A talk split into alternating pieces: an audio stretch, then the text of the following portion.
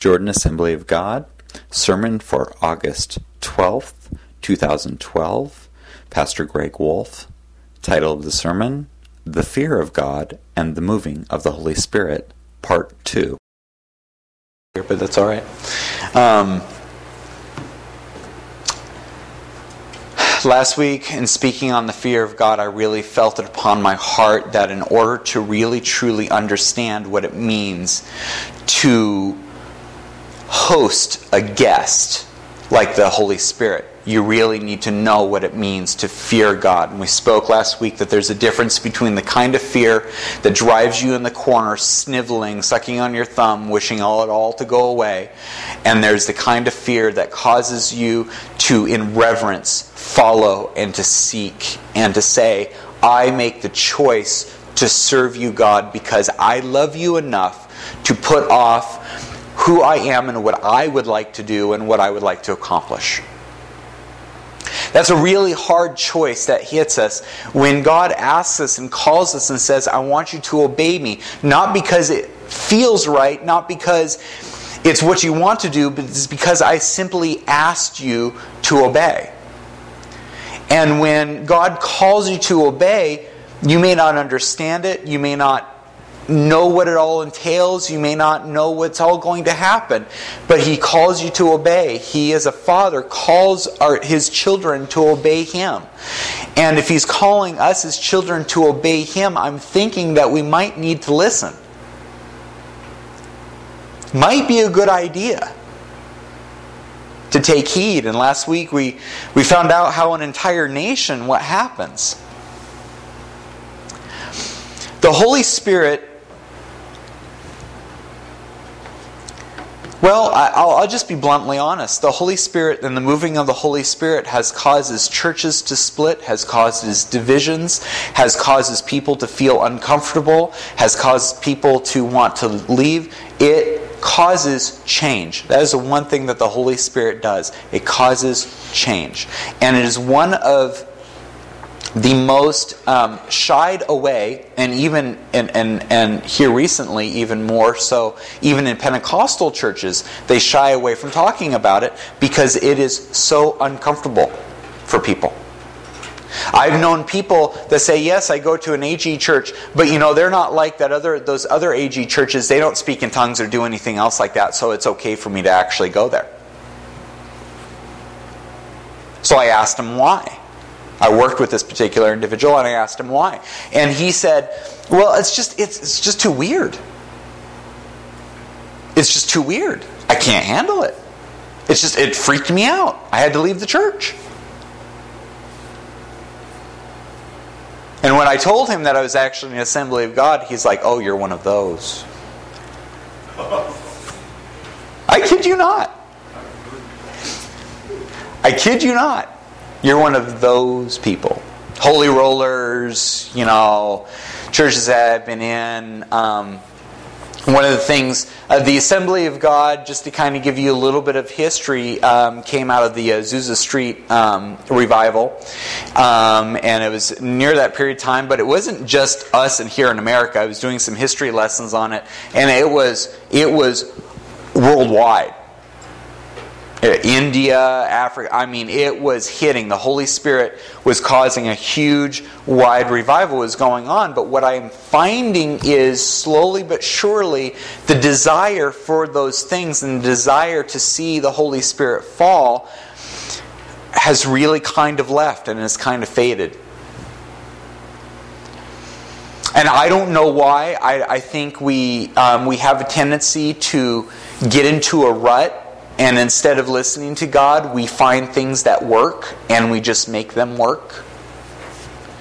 We walk in certain areas and it just feels right. And because it feels right, we stick with it. Or we don't want to cause waves or we don't want to cause problems. You know, the Holy Spirit definitely, when the Holy Spirit falls, it will definitely bring upon a question in your heart no doubt about it. When the Holy Spirit falls, you are going to have to listen to God or you're going to have to completely say no. No bones about it. It is a convicting um, uh, spirit that, that can fall. The Holy Spirit, the actual word, I looked up the Old Testament definitions of, of that word in Hebrew. The Spirit of God, as it's said in the Old Testament, in Genesis chapter 1. Are you sure it's clicked on? Oh, actually, no, it's my bad. There we go. Genesis chapter 1, verse 2. All the way in the beginning. Now I'll flip there just to make sure that I get it right here. The earth was without form and void, and darkness was on the face of the deep, and the Spirit of God was hovering over the face of the waters. The Spirit of God, that word in particular means wind, breath, sensible, or even violent. The air, anger, blast, cool, courage, mind. When you talk about the Holy Spirit, you cannot put him into something that you can just readily understand just because. It just doesn't work. The Holy Spirit moves and operates in a realm that we have no inkling in unless we trust God and trust His Spirit. It's really about it when we move in that realm.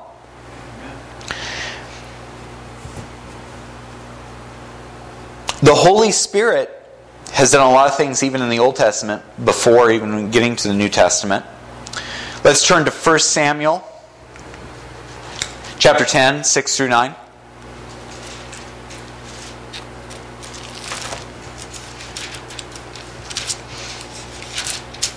We're going to talk about a king. You say, Greg, you're going to talk about King David, right? Because King David was a man after God's own heart. No, believe it or not, uh, it's Saul, the one who actually disobeyed and got they had the kingdom ripped away from him. Now, let me just kind of sum it up. King Saul, before he came king, he was very well liked. Um, from my understanding, kind of buff, you know, nice looking, just looked like a king. I mean, he fit the part of a king.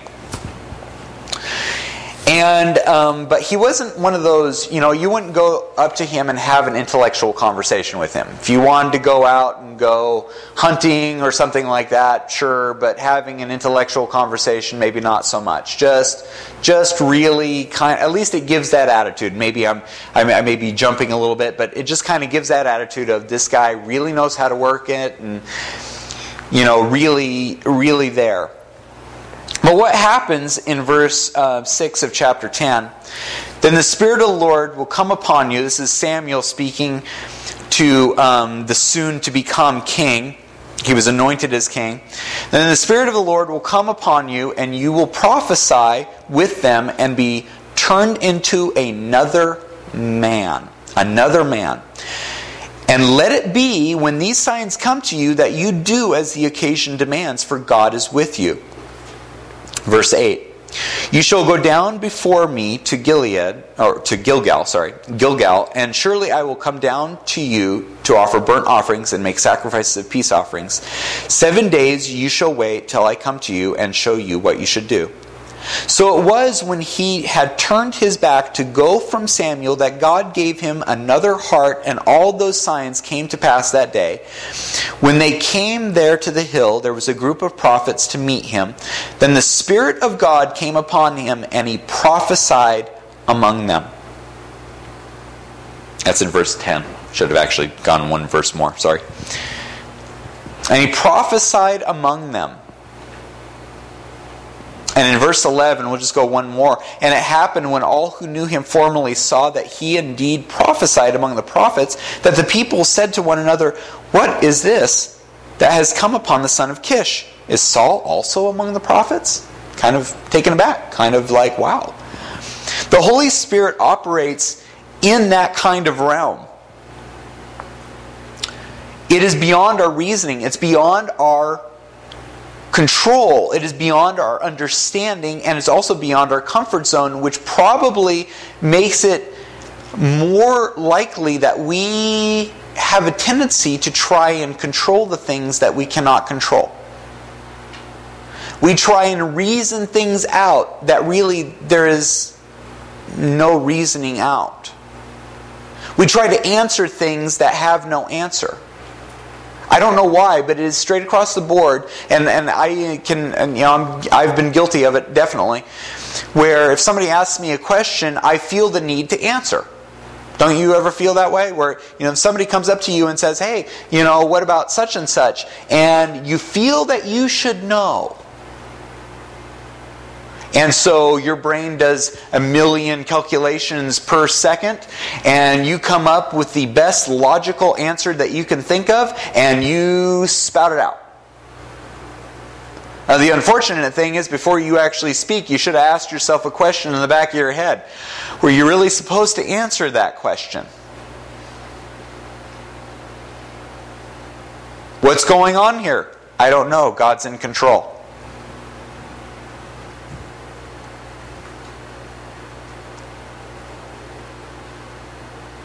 I'm going to say it again. What is going on here? I don't know. God's in control. Think about that. If God is in control, I really don't need to come up with an answer. If God if God's hands in it, why do I feel the necessity to come up with an answer that I really don't have? And unless God reveals it to me, then I shouldn't be using my brain to come up with something that I don't have. But yet, I, I have I've been guilty of it. I, you know, I'm, you know, probably maybe none of you have, but I know I definitely have come up with these reasonings that make logical sense in my brain. They make logical sense. This is the reason why we do it. Because why? When I was talking with um, Joe Herbold, he, he told me a story. It was a really interesting story. He said this is lady, and I can't remember the relations. I think he was related in some way, shape, or form. Uh, but at any rate, so that she would always cut the ham in half in order to cook it.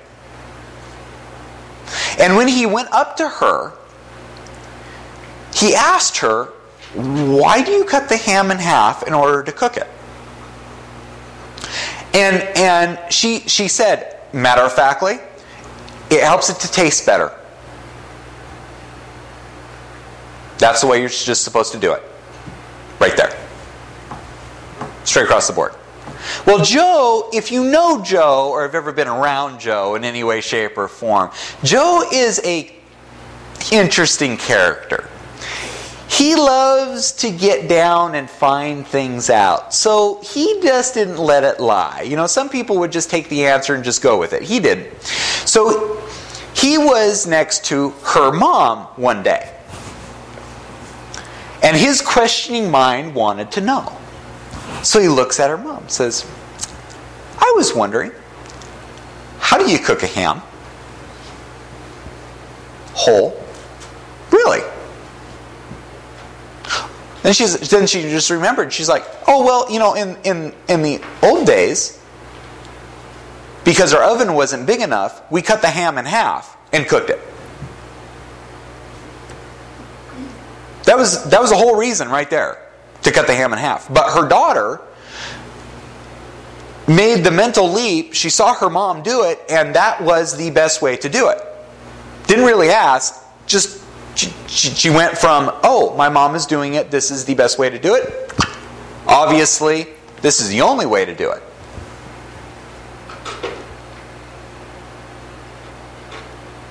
Be careful to not get in the rut of looking at something the way you've always been taught.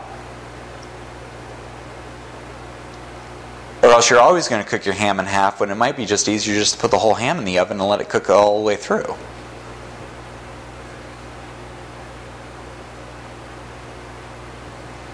Be careful because when you look at scripture verses and read them that you're not looking them at them with denominational filters. Well, this is the way I always heard this scripture. This is the way I always read this. This is the way I was taught to read it. Well, what is God wanting to tell you? Isn't this the living word? What is God wanting to say in that scripture? What is God wanting to actually say? I'm not saying that you should put stuff into it. I'm saying take whatever you're looking at it out and listen to what God is really trying to say. Some things you look at and you just assume are true. My wife makes an example, and I had the same one where I really honestly believe that there was a statement in the scripture verses. And when I went to a Mennonite church and I was I was going to preach Sunday school, I was going to teach Sunday school. Now, if you've ever been to a Mennonite church, they don't believe in speaking in tongues, they don't believe in any of the move of the Spirit. So it's really challenging to preach and teach to a people deliver the truth, but yet not bring an offense because you want them to learn the truth. You don't want to offend them. If you know what I mean? I mean, they're not going to listen to you if you offend them, but they're going to listen to the word of truth. So I'm looking up in the scripture verses this statement that I've heard all while growing up is about the Holy Spirit. Can't remember exactly, but exactly the terminology, but I remember the, the basic I think, and I'm I'm looking it up and I do word searching and whatever and blah blah blah. Turns out it's not in the scripture verses. It's actually one of the Assembly of God stances. One of their things, one of their policies, statements of faith or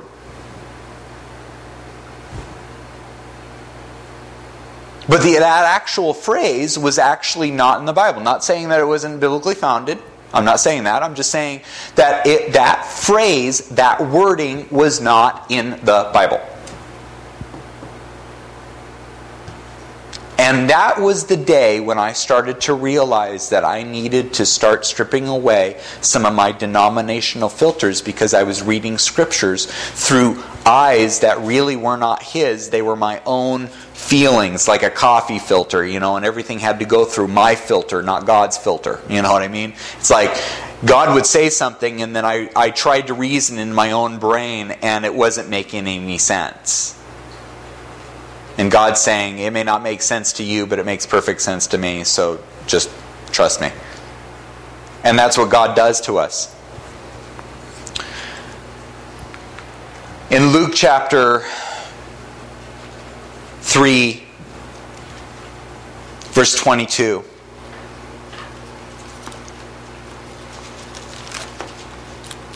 The Spirit is not going to cause you to do things roughly. I mean, he's just, just not going to make it. he's not going to make you do things. Some people I have talked to in the past, um, when I was still in Oregon or whatever, uh, some of their problems with the moving of the Holy Spirit is because they're like, well, I didn't, I don't want to be on the ground. I don't want to do this. I don't want to do that. I don't want to speak in tongues and whatever. And it was all, I don't, I don't, I don't.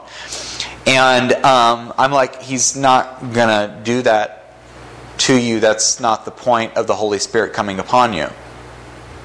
The Holy Spirit coming upon you is not to make you look weird to other people. The Holy Spirit coming upon you is to move upon you the greatness of God. The Holy Spirit always comes upon you and moves you in the direction to God and a closer relationship with God. That's the moving of the Holy Spirit. Has nothing to do with all the other things. I will tell you from personal experience of actually being slain in the Spirit you don't really know that you're falling. And it has nothing to do with actually falling to the ground. Had nothing to do with it. It has everything to do with you surrendering to God and allowing God to take full, complete control, and you're okay with it. That's a huge thing right there. It's a huge thing when, when God comes upon you and you allow yourself, God, I just want more of you. That's what the moving of the Holy Spirit really, truly comes down to. And we see here in Luke chapter 3, verse 22 And the Holy Spirit descended in bodily form like a dove upon him, and a voice came from heaven which said, You are my beloved Son, in you I am well pleased. Like a dove alighted. If you are worried, if you are resistant to the move of the Holy Spirit, because just for the very reason that you don't know what's going to happen, trust me that the Holy Spirit is not going to come over there and just start, you know, just start going boom. By the time He moves, you are going to be comfortable enough in your relationship with God that when you relax into God, whatever the Holy Spirit does is going to be completely fine by you. He's not the kind of God or not the kind of Holy Spirit that comes in and just says, oh, poof, to be seeking Him, you're going to be finding Him, you're going to be looking for Him. Your heart is going to actually be there. And that's what this is all about. In Acts chapter 2, verses 1 through 4.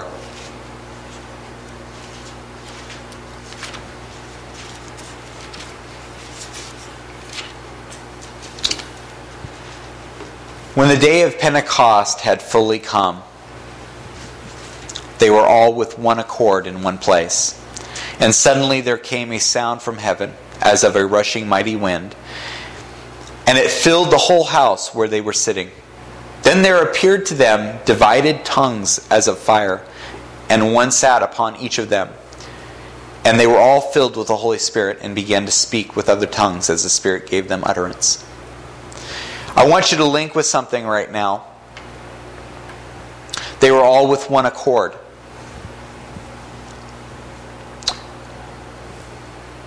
I don't need any raised hands. I really don't want any raised hands. I don't want any confirmation. I don't want any, you know, whatever. I want you to think about this right now. We're a body of Christ.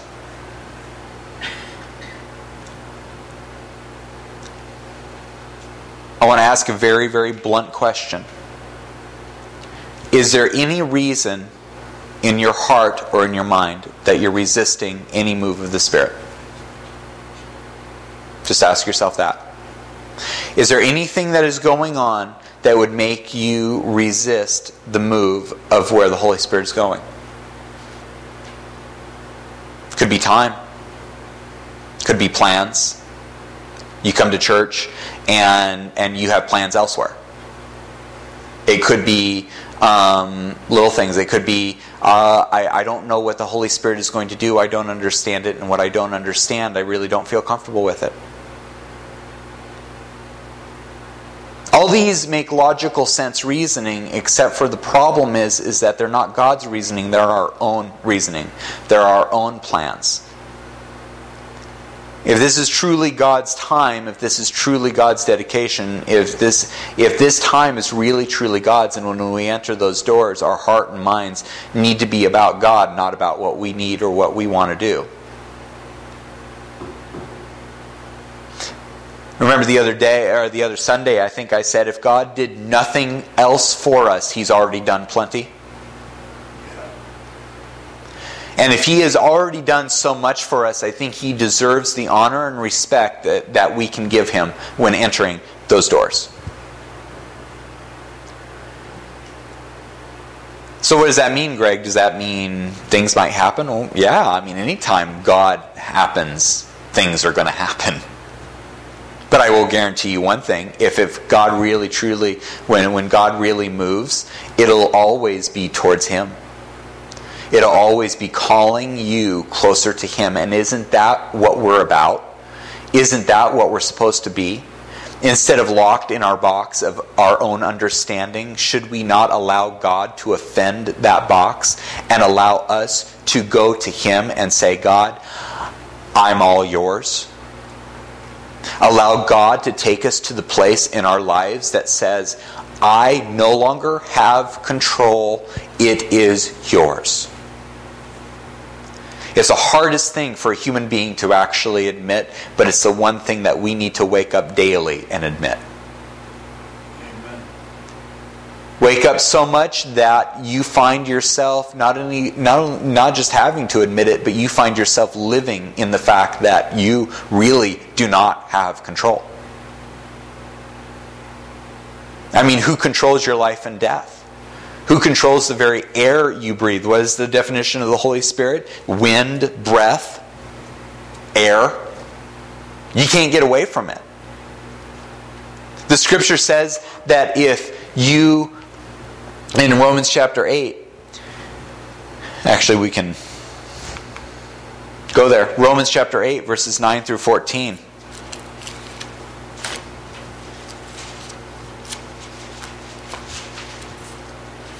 I will have to admit that Romans, that this chapter, Romans chapter 8, is an intriguing chapter. I could probably spend the rest of my life just in this chapter chewing on it because it is so, so deep right here. But you are not in the flesh, but in the spirit. This is talking about after you, you know, you've accepted Jesus. But you are not in the flesh, but in the spirit, if indeed the spirit of God dwells in you. Now, if anyone does not have the spirit of Christ, he is not his. And if Christ is in you, the body is dead because of sin, but the spirit is life because of righteousness. I'm going to pause right there in verse 10. And if Christ is in you, the body is dead because of sin, but the spirit is life because of righteousness. Listen to those words right there. If the body is truly dead, why in the world do we constantly and consistently listen to it? I say that again. If the body is dead, why do we constantly and consistently listen to it before listening to God? Think about that when you wake up in the morning. Think about that of what gives you the strength and the energy to go through. Think about that when you're actually really truly doing your day-to-day work. What you're doing is you're in the flesh, yes, but you're you're not. Your body is dead. But the spirit is life because of righteousness. That's a continuation of verse 10. But the Spirit is life because of righteousness. Not your righteousness, but the righteousness that can only come from God, can only come into your heart and be applied because God sent His Son to die on the cross for you. Think of that when you wake up in the morning and try and do things on your own.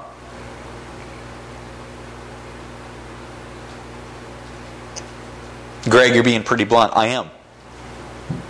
Because the moving of the Holy Spirit is so very important in our lives today. If you look at the political infrastructure right now, it's scary. And I don't care if it's the end of days or not the end of t- days. I don't care if Jesus is coming back tomorrow or if, if he's coming back years and years from now. I don't know that, but I do know this. In order to survive today, we have to cling to God. And if you don't get this, you are in danger.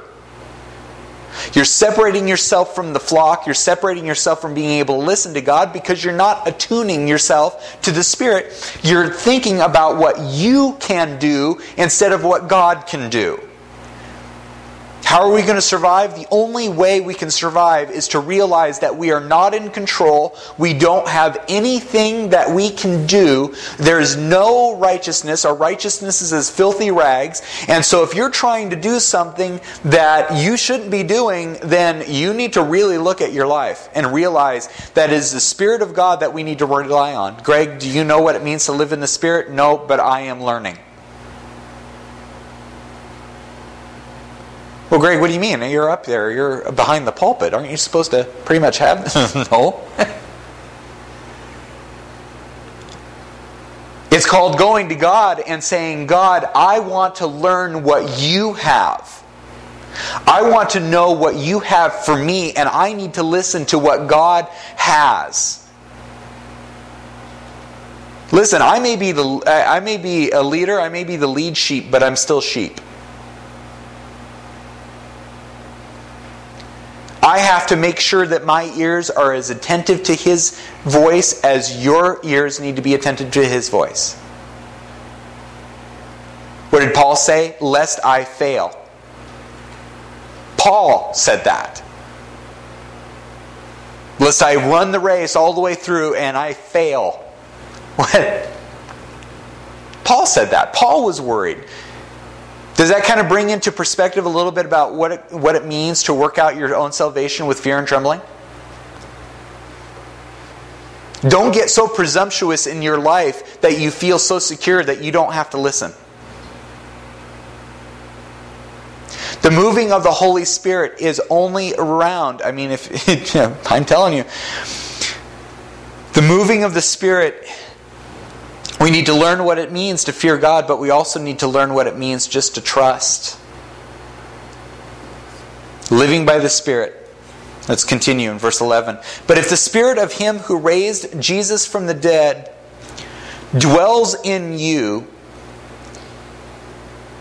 he who raised Christ from the dead will also give life to your mortal bodies through his Spirit who dwells in you. Now, this is very important. Therefore, brethren, we are debtors not to the flesh to live according to the flesh. For if you live according to the flesh, you will die. But if the Spirit But if by the Spirit you put to death the deeds of the body, you will live. Verse 14 For as many as are led by the Spirit of God, these are the sons of God. Who are you? We're the children of God. We're the sons of God. Not by physical birth, but because of Him who raised Jesus from the dead his Spirit dwells in us. And because His Spirit dwells in us, that is the title that He gives us, not that we take on for ourselves. It's a responsibility.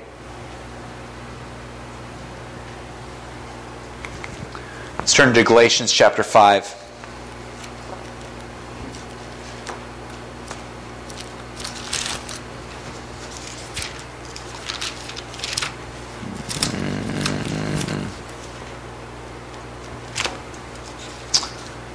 verse 16 through 26. I say then, walk in the Spirit, and you shall not fulfill the lust of the flesh. For the flesh lusts against the Spirit, and the Spirit against the flesh. And these are contrary to one another, so that you do not do the things that you wish.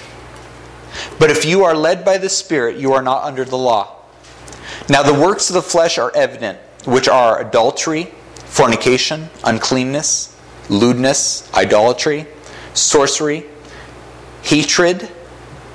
Listen to this contentions, jealousies, outbursts of wrath, selfish ambitions, dissensions, heresies, envy, murders, drunkenness, revelries, and the like of which I tell you beforehand, just as I also told you in time past, that those who practice such things will not inherit the kingdom of God.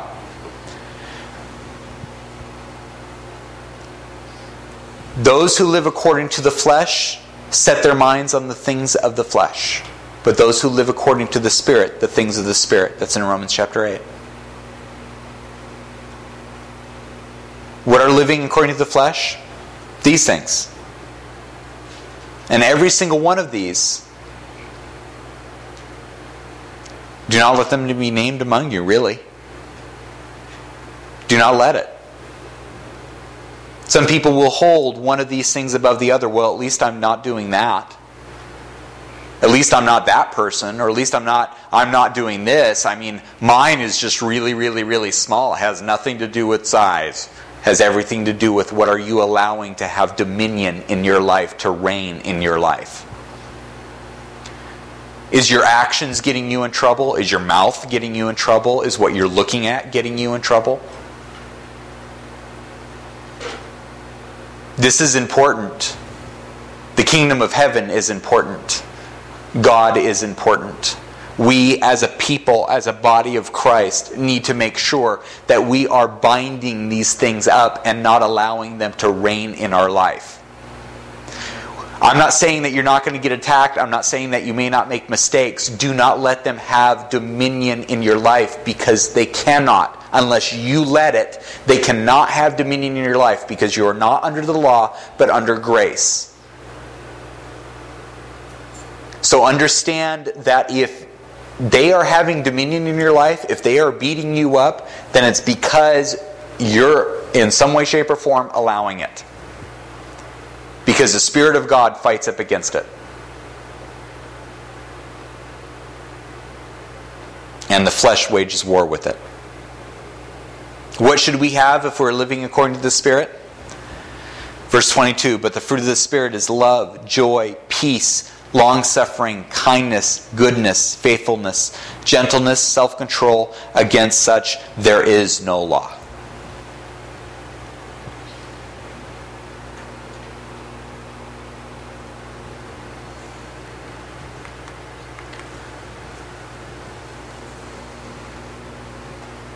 What we'll see when we allow the Holy Spirit to work? In Acts 14, verses um, 19 through 20. I won't. I won't go there. You can. I want you to write it down if you want. But that's basically where um, Paul gets stoned and set out of the town to die. And the whole congregation, the whole believers gather around him thinking he's dead, and he gets up and he walks back into town. Or how about this one in Acts chapter 5, 15 through 16? The Holy Spirit was moving upon Peter so much that his very shadow was healing people.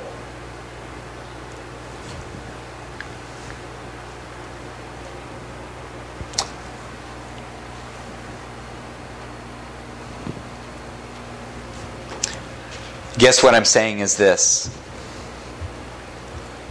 We need to allow the moving of the Holy Spirit in the church. Because if we do not allow the moving of the Holy Spirit, then that means we're resisting in some way, shape, or form. We as a people are saying no to something that we really shouldn't have a choice to say no to, but yet we take that upon ourselves to say no. We say, I'm not willing to have it happen when really we shouldn't be doing that. We should be all in one accord saying, I want more of God. Now, I want to make this very clear. I'm not looking for one particular move. I'm not looking for one particular gift.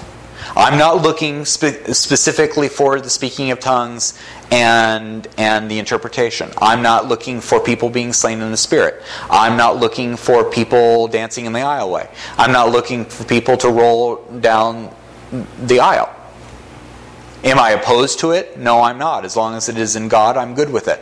But I'm going to say this I'm not looking for a particular gift because that's not my choice. The Holy Spirit will move and make as it will. What I'm calling for the, us as a body of Christ is to look to God and say, God, I am willing for you to move how you want to move, and anytime it happens, I'm okay with it. How are we going to do that? I don't know. When we as a body come into one accord under God and allow Him in our hearts and in our minds to say, you know what, dear God, I want you to move in our church because I want a revival in this town.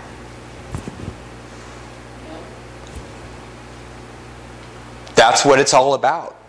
People come when the Holy Spirit moves the Azusa Street moving of where the Assembly of God got its birth, all the Holy Spirit moving in India and in Africa, in every single account, when the Holy Spirit fell down, people came. Why? Because the people in that church were willing to have the Holy Spirit move. I'm not asking you to make a leap of, well, maybe make a leap of faith, but I'm really asking you to trust in God. Allow Him to move. But, Greg, what about all the weird things that I heard way back when? What about the howling or the, or the really weird stuff? Okay, you know what? In every single move of God, there's always going to be something that comes up to try and convince us that we shouldn't have it happen. It really is. Everything is going to come up. Evil is going to rise up and say, "You know what? This Holy Spirit movement, it's it's dangerous. It's there's not a lot of weirdness in here. We can't have it." And then what do we do? We write up policies and we say, oh, we can't have this, we can't have that. And we start literally writing policies against the Holy Spirit. How's that happening? What I'm saying is that this, in our heart, we want a revival in this town, we have to allow it to move. We have to allow the Holy Spirit to move. We have to allow our trust in God to be greater than what we are afraid of. Greg, what if weird things happen? I, uh, it's bound to happen.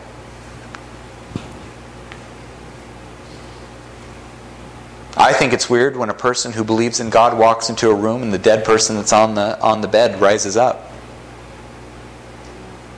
Happened in Washington, it can happen here. Oh, that was years ago, Greg. No. That was that was 2 years ago.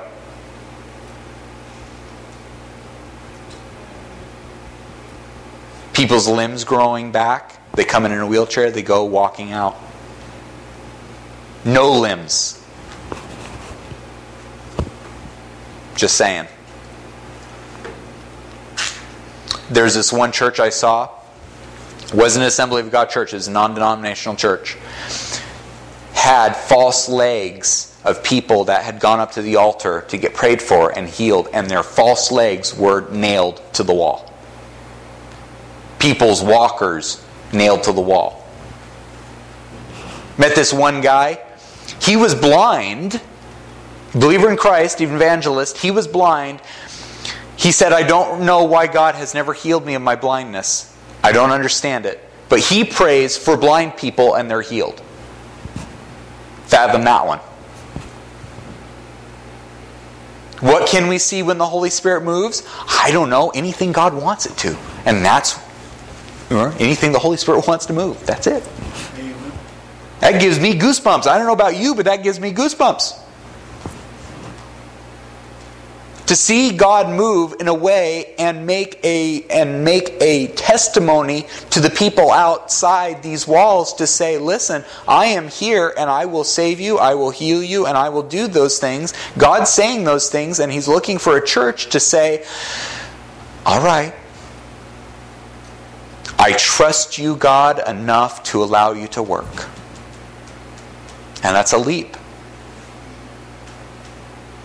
Are you going to be comfortable with it? Probably not at first. But if you allow God to work in your heart and you allow His trust to actually overflow you, then you're going to be good.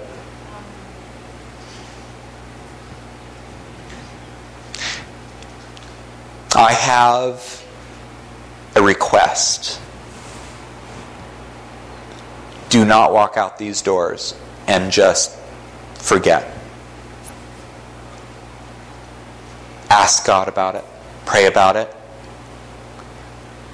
Because it, it takes more than one person up here actually doing it. It takes us as a body of Christ saying, I want God to move. That's it. That's my request. Take it seriously, pray about it, and really, really, truly allow God to really show you. And come with the expectation that He's going to move. When you walk into those doors, don't plan something for later on that day. Don't have plans when you walk in this door. If you have plans, your mind is not here, your mind is elsewhere. We should not walk through those doors thinking, hmm, let's see here, I have this thing to do and that thing to do. It's easy to do. Life. It happens. But when you walk through those doors, what if God really falls and He's moving you to go to the altar, but you think of all the other stuff that you need to do? I'm just saying. Think about that. This is God's day and it's God's time. And if it is God's day and it's God's time, what are we going to do? That's my question for you. Take it seriously, pray about it, consider it, allow God to move your heart. Lord Jesus, I thank you for this day. Lord God, I thank you for um, the people's patience. Kind of took them a little bit over. Apologize. Lord God, I thank you for them. Lord God, I pray that you may just move upon this place, move upon this town. Lord God, I pray for revival in this town. I pray a move of your Holy Spirit, Lord God. I pray that you will give us hearts that will seek your face, and that when we come into this church, we will expect you. Expect you to move in a way that has never been moved before. To move us closer to you, Lord God. Equip us, protect us. May we always have your words on our lips, Lord God. I pray for your blessings. I pray, I pray, Lord God, that you may bless the people here as they go out. And I pray they may go out with blessings, I pray. In your name. Amen and amen. amen. You are dismissed.